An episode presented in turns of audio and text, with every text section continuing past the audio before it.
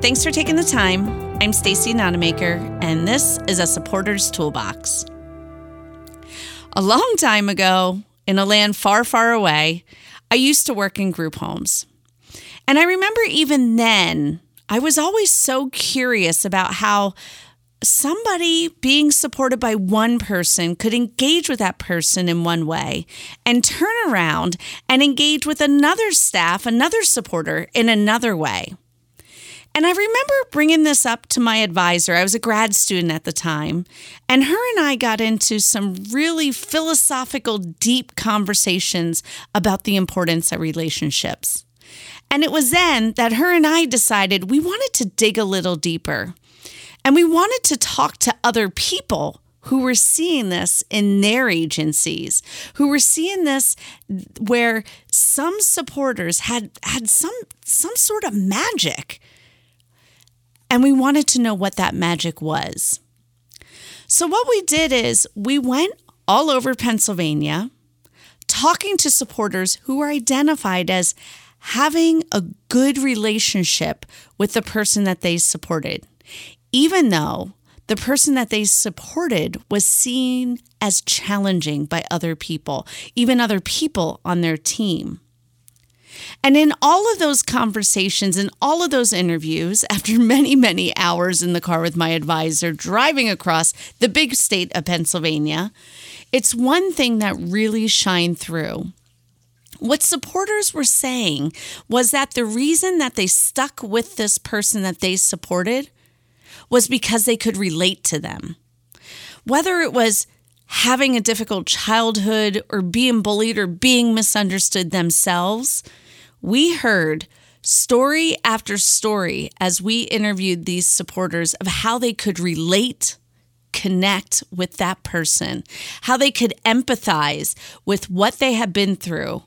And it was critical to getting through some tough times with that person.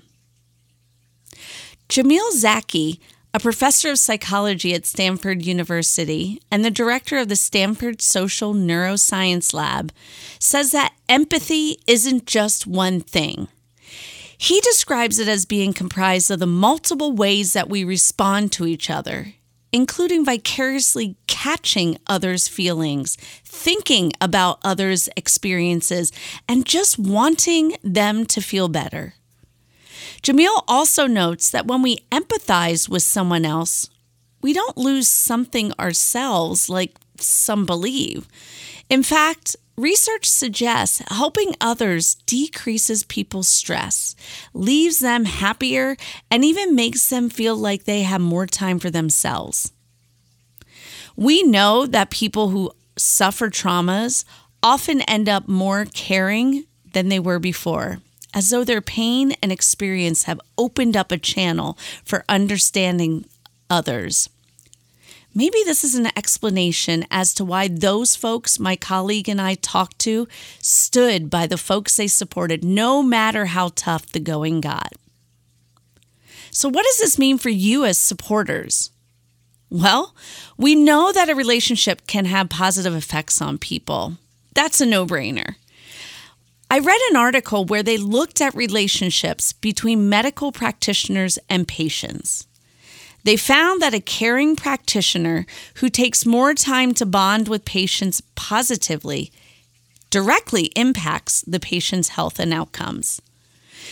They said in the article that it benefits patients to have a doctor who spends more time with them, listens carefully, and empathizes, especially when trying to help them deal with something that's vague or hard to diagnose, such as pain. Instead of just telling them that there's no diagnosis or effective treatment or they don't know what to do. The same is true in therapeutic relationships. Patients who interact with a warm and genuine therapist have a better chance of experiencing clinical improvement regardless of the therapist's methods.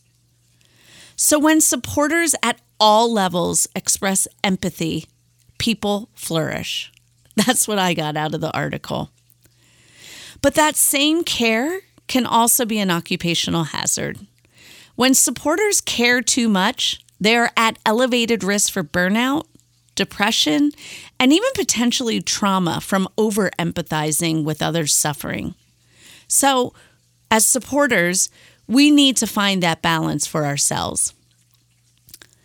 Dr. Zaki tells us that empathy is a skill, that it can be cultivated over time, and with the right practices, anyone, anyone, even the most close minded people, can come to care about other people in really healthy ways.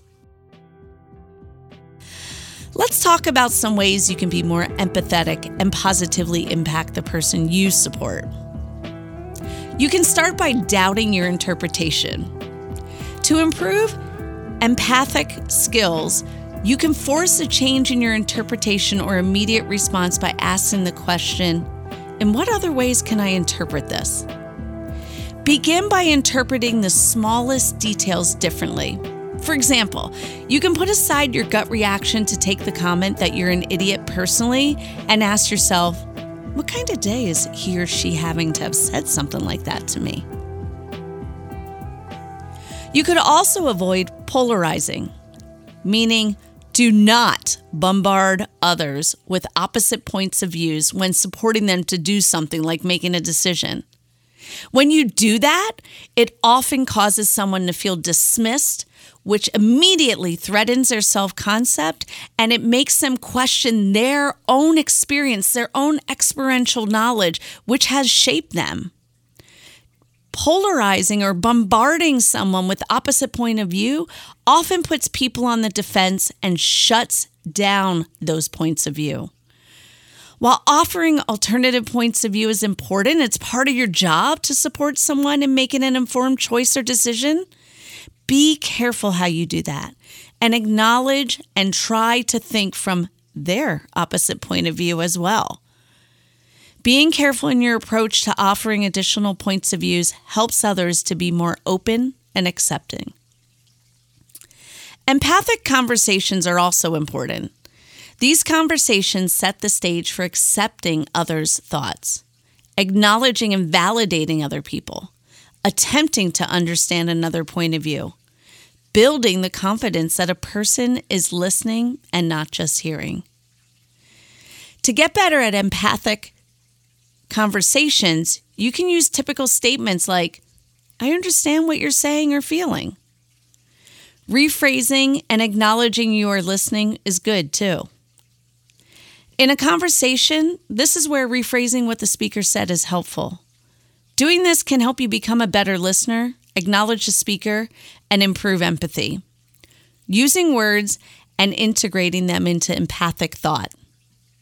Jamie Smith, who speaks and writes about her experience as a person with a physical disability, says that the error with empathy is that people were trying to put themselves in her situation looking at her life as they perceived it, not how she viewed her life or circumstances. Jamie encourages all of us to be more aware of the messages we are communicating, especially when dealing with someone different from ourselves. And these empathic conversations can help shape that. Again, empathy is a skill we can build. Dr. Zaki conducted some studies with Dr. Carol Dweck Finding that merely believing empathy is a skill that can be developed actually inspired people to try harder at it. For instance, people who were introduced to Dweck's infamous notion of having a growth mindset around empathy as compared to a fixed mindset spent more time listening to someone and trying to understand their opinions. So, at the very least, let's start by thinking of empathy as a skill we can develop.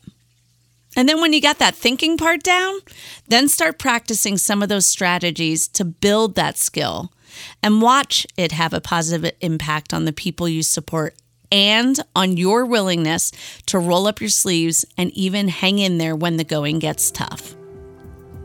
Again, thanks for taking the time. I know you're busy. Hoping you took one thing away that can make today a better day for the person you support. Bye now.